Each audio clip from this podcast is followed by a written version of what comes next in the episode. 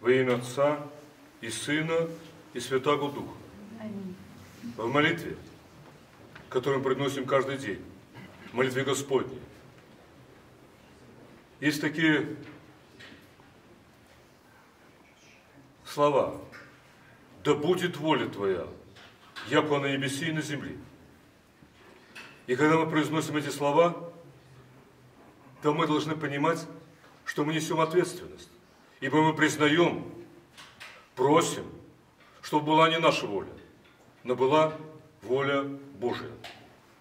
И тогда, когда мы осознаем это, тогда к нам приходит смирение и покорность. Блаженны кротцы, яко те наследят землю. Кроткие и кротость – это состояние души смиренной, покорной Богу. И неделя эта, которая заканчивается неделя о блудном сыне, о заблудшем сыне и о другом, как бы праведном. Но мы всегда забываем о том, что у них был отец, который имел власть вязать и решить, простить и наказать. И младший сын, согрешивший, он оказался покорным. Он сам себе сказал, уже недостоин быть сыном, но хотя бы как наемником отец меня примет, ибо рабам отца живется лучше, чем здесь мне на свободе. А другой оказался непокорным. Он воспротивился. Как это так? Отец поступил неправильно. И в Ветхом Завете есть такая замечательная история. Они все замечательные, важные, но я сейчас на одной остановлюсь. Был такой судья Израиля, священник Или. Он был праведен, благочестив, но детей своих он не наказывал, и дети были неправедны и неблагочестивы. И вот через Самуила, будущего пророка, Господь открывает Илию. Ты проклят, дети прокляты, весь род твой проклят.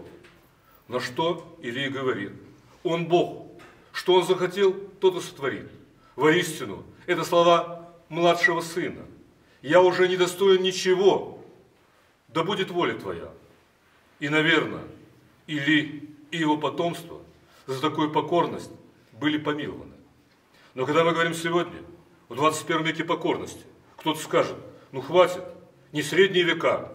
Да, но ведь для Бога тысячу лет как один день, один, как тысяч, один день как тысячу лет. И времена у Бога все одинаковы. Дело в том, что мы свободны до выбора. Когда мы сделали выбор, мы уже не свободны. Пока солдат не принял присягу, он свободен, и его нельзя судить. Но когда он принял присягу и изменил присяги, он уже не свободен, и его можно судить за нарушение присяги. Мы приняли крещение, приняли присягу, и мы каждый день молимся. Да будет, Господи, воля Твоя. Ну как после этого обижаться на волю Божью? Как после этого хотеть чего-то другого? Можно, но тогда нужно сказать, я отказываюсь от своих убеждений, я отказываюсь от своего долга, я отказываюсь от всего, что я раньше говорил. Ну что ж, это тоже поступок. И это поступок младшего сына, который ушел, но потом все-таки вернулся. Но важно быть честным до конца. И если ты сказал «да», то это «да». А если ты сказал «нет», то это «нет». И да поможет нам Господь соблюсти вот эту честность и быть ответственными за те выборы и решения, которые мы когда-то сделали. Всех вас благодарим за святые молитвы, а причастник поздравляю с принятием святых Христовых тайн.